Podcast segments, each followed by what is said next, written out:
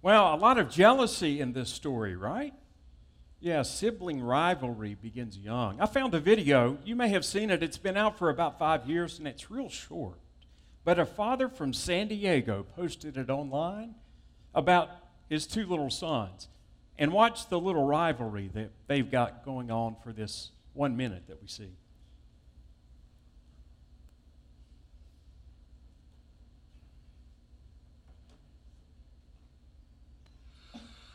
Whose idea was this? Did you think this was a good idea?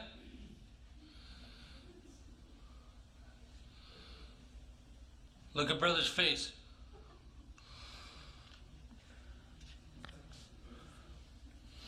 Who got the paint out? Brother did? How did no? How'd he get it?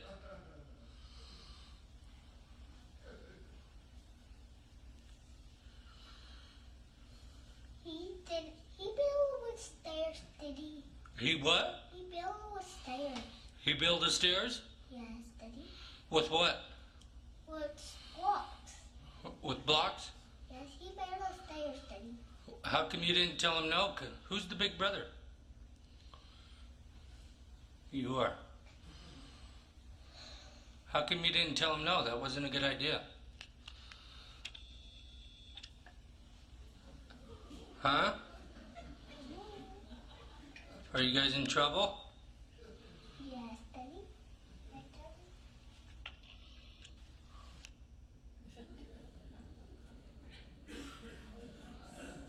Well, for as long as there have been brothers and sisters, there's been trouble, right? And sibling rivalry.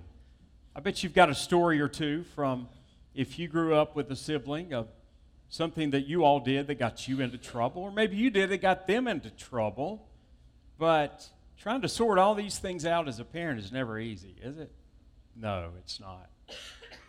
Uh, you may have heard there was a lot of drama going on in the household of Jacob. And so I want us to begin today with just a few things about Joseph that we need to know going forward. This is kind of the backstory, if you will, about his life and about where he came from so that we can better understand where he is going and how God will use him. And the first of the things we need to know is the family out of which he came and a little bit of family history that goes along with that. Um, he was the next to the youngest of 11 brothers. And usually, the youngest of the crowd, or the younger you are, the more you get beat up, right? Or at least taken advantage of by your older brothers and sisters. But the scriptures tell us that Joseph, of all 12 brothers, was the favorite of the father Jacob.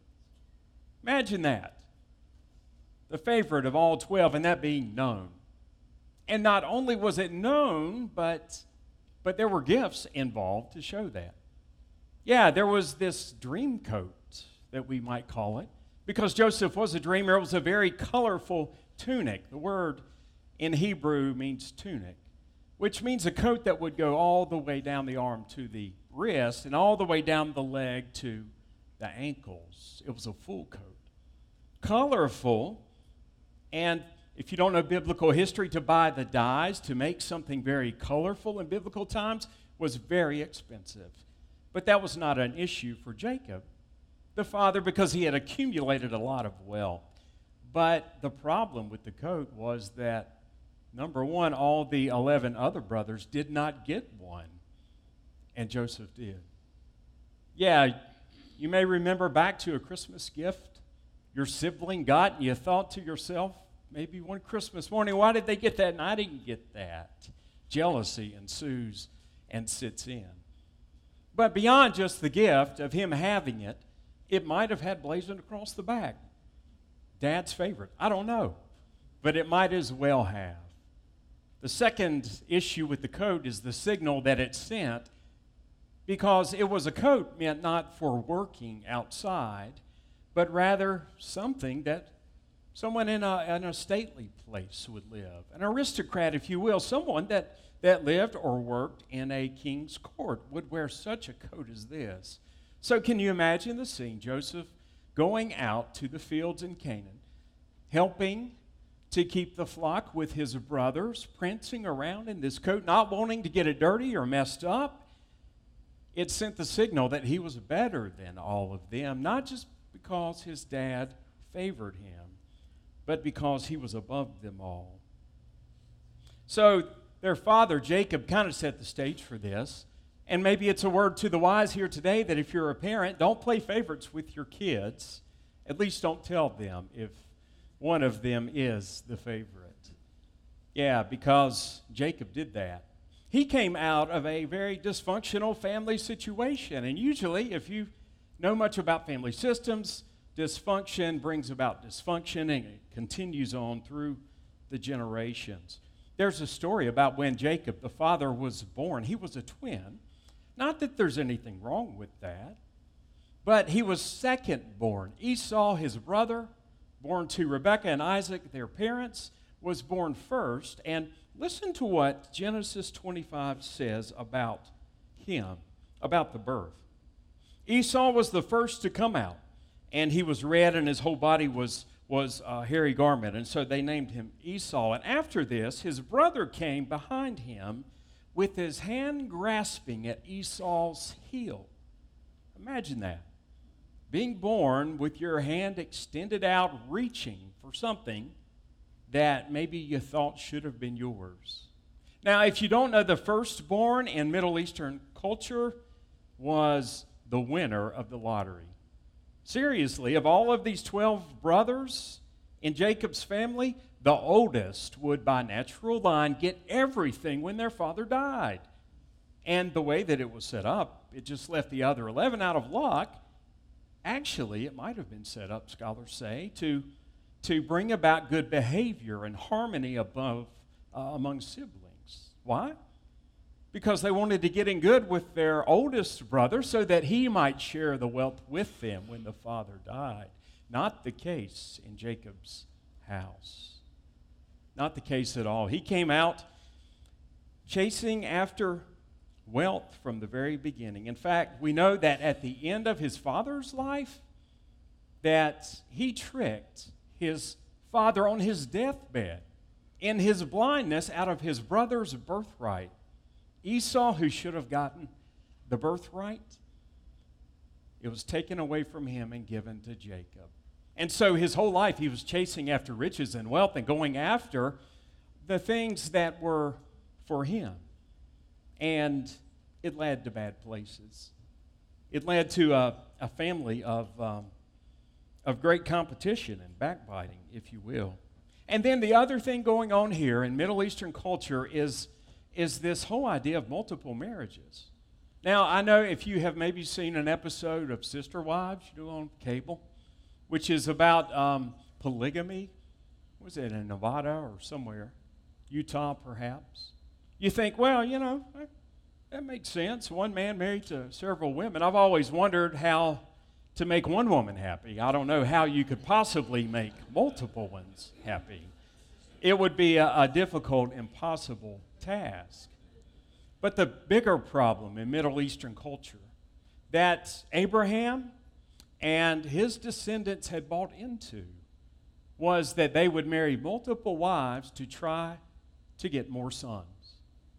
Now, a couple of problems with this. And one of the reasons that the Christian church from the very beginning, because by Jesus' time, monogamy was the norm.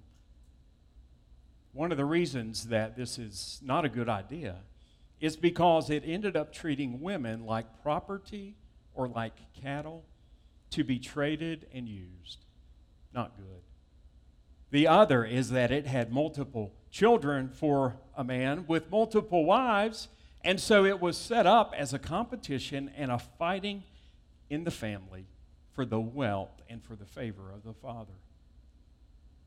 The reason that the Christian church has always said that, that marriage should be monogamous between one man and one woman is because it is, I think studies still show, best for children to be raised where they have the birth parents in the situation because they have a stake uh, in the child's life, and yet in biblical times that was far from the case. Jacob had set up as he was taught and brought up, a system of competition and sibling rivalry. And Joseph came into that. That mess is what it was. And yet, despite it, God used him in great and incredible ways. Another thing to know about Joseph is the dreams that he had. And dreams in biblical times were very important.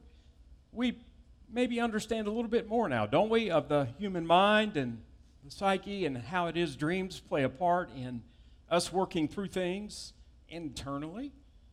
But it was believed in biblical times dreams were purely from outside sources and spirits speaking to you, whether that be a bad horror dream or a good, a promising dream.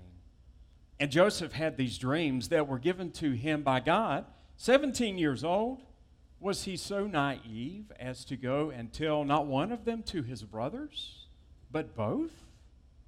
And you heard the nature of the dream, right? Both of them said, What? I'm going to be above all of you. You're going to be bowing down to serve me one day. Imagine the gall of him. Imagine what brothers might do with that kind of fuel thrown onto the sibling rivalry fire. And we'll see where that leads next week. But for today, hear that these dreams that Joseph had were back to back, and usually in biblical times, when two dreams were given to someone, it meant it was of God, not just of them. Two dreams meant that it was a confirmation. God had instilled those dreams. And we know from Joseph's life, and we'll find out in the coming weeks, that they were fulfilled through and through. The one dream of, of the agriculture, of, of wheat standing up together and all the brothers' bundles bowing down to Joseph would be lived out as he was in charge of all of the food stores of Egypt in a great time of famine they would all come running to him, needing food to eat. The other, more of a celestial dream, one of, of moons and, and stars and suns, and, and all of them lining up behind Jacob. Well, scholars say that's probably an allusion to Jesus and how it is that, that Joseph's life was, in many ways, a precursor or a paver for Jesus coming into the world. It was certainly because of the 12 tribes of Israel that these 12 brothers would make, and Joseph being the lead of them all. Well, despite his naivete, Joseph was not afraid to tell these dreams of God to those that needed to hear them. And you have to admire his courage in that, don't you? You have to admire his passion and his desire to chase after the things of God and want to share that with others. I'm afraid a lot of times we're too cautious and too afraid to speak up and to share truth and our faith with others. Joseph did not hold back in telling his dream to his family, and he would not hold back in interpreting the dreams of others one day as well. This was a gift that God had given to him to see dreams and to understand the meaning. He would use that later for great purposes to save thousands of people from starvation and to save his family themselves when he was in Egypt. Joseph was given this gift of, of dreammanship and the ability to, to organize things and run functionally um, a tremendous thing like the food stores of Egypt that would serve him very well. And I love that Joseph is so young when this is revealed to us and to his family. What did the Acts scripture that Tommy read for us talk about? It talked about dreaming dreams and seeing visions as the Holy Spirit was poured out on the disciples at Pentecost. No longer would the ability to see the future and where God was going to be coming in be limited to just one or two special people. The Holy Spirit would open the hearts and minds of God's people and let them see things they had never seen before. What a tremendous gift Joseph had so many generations before to be able to dream and to see how God would use him in a great way. Don't lose sight of your dreams And I'm not talking about your personal dreams, okay? But the dreams that God has laid on your heart. You know, sometimes we can easily get those confused. But if things are of God, don't lose sight of them because that's what's going to get you through the difficult times in life. Wait till you hear next week and the week after where Joseph goes next. It's not a pretty place. And it's a long and, and desolate stretch of his life. And yet he's able to hang on to and see those dreams as vividly in his mind during those hard times as he was as a young boy at 17. It kept him going. It helped him to see beyond the current dangers and struggles that he faced. Don't lose sight of your, your dreams. I love in the Bible that young people are always, well, very often used by God to do great things, right? Yes. The little boy, David, preteen, who goes and slays the, the great giant that his brothers and all of Israel's afraid of, named Goliath. Little Samuel, sleeping in the temple, hearing someone calling his name at night. And, and he finally is told by the prophet there with him, When you hear that again, say, Here I am, Lord. It is I. I love that, that the young folks of the scripture and of the Bible are given dreams and abilities to do things that us older people seem to forget about. One of the reasons I'm excited about going on our mission trip in a couple of weeks is because our youth have, have a leadership role in that. Well, I'm going to wrap up now. Got one more point. Remember, uh, Cameron's feeding you lunch, so just hang on a little bit longer. The last thing that you need to know about Joseph is not just the family from which he came and the dreams he had, but the grace which he sought out in life. Grace this love, this mercy, this forgiveness, this favor of God that none of us deserve, and yet, yet we all need God's touch in our life. We all need to be fulfilled. We all need to be told and reminded that we're loved when we don't feel loved, when we struggle to, to just simply be accepted for who we are and how God has made us. Joseph desired that grace in his life most of all. If you compare it to his father, Jacob, who chased after different things other than God's grace and presence in his life, things of, uh, of worldly renown, then you can see that Joseph was used greater for kingdom purposes because he was chasing after things of God's kingdom. Joseph lived his life for God in good times and bad even when it didn't make sense anymore. Jacob, his father, lived for himself and tried to accumulate all the wealth and, and power that he could and have say in all his matters. Joseph's life goal was to seek riches and position eventually in Egypt, not for himself, but to fulfill the promise that, that Abraham had been given, that the nation of Israel would be a blessing to the whole world. And he did bless the world in that position. His father, Jacob, sought to bless himself and think only short term of his own kingdom and not of God's. Joseph sought out and looked for God's grace in his life, just as such that at the end of his life, after decades of not being anywhere near his brothers or fathers, there was, and you'll see, a great reconciliation of the division that was among them, and forgiveness was given where it was not deserved, and the family that Joseph desired was eventually brought out of all of that because of God's grace.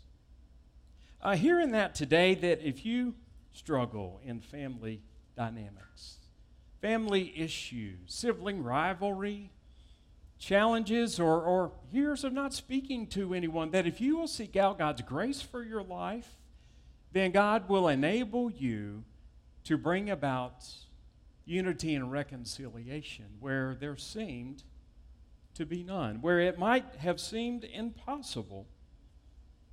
All things are possible with God. If you ever get down about your family situation, go back and read this story of, of Joseph and his life, the household in which he grew up in. It will put perspective on, on how, how tremendous God can work, even in the most messed up of situations. We don't discount the family from which he came. Jacob was faithful enough to have sons, even if through multiple mothers. And yet, in it all, through it all, God's grace was sufficient for all things and brought about God's plan in the end. So, my hope and prayer for us today is that God would help us to understand the dream that He has for all of us as people of faith, as a church family, and as the body of Christ in the world. May that happen as we unfold week by week the life of this, this man, this saint, this inspiration of Israel named Joseph.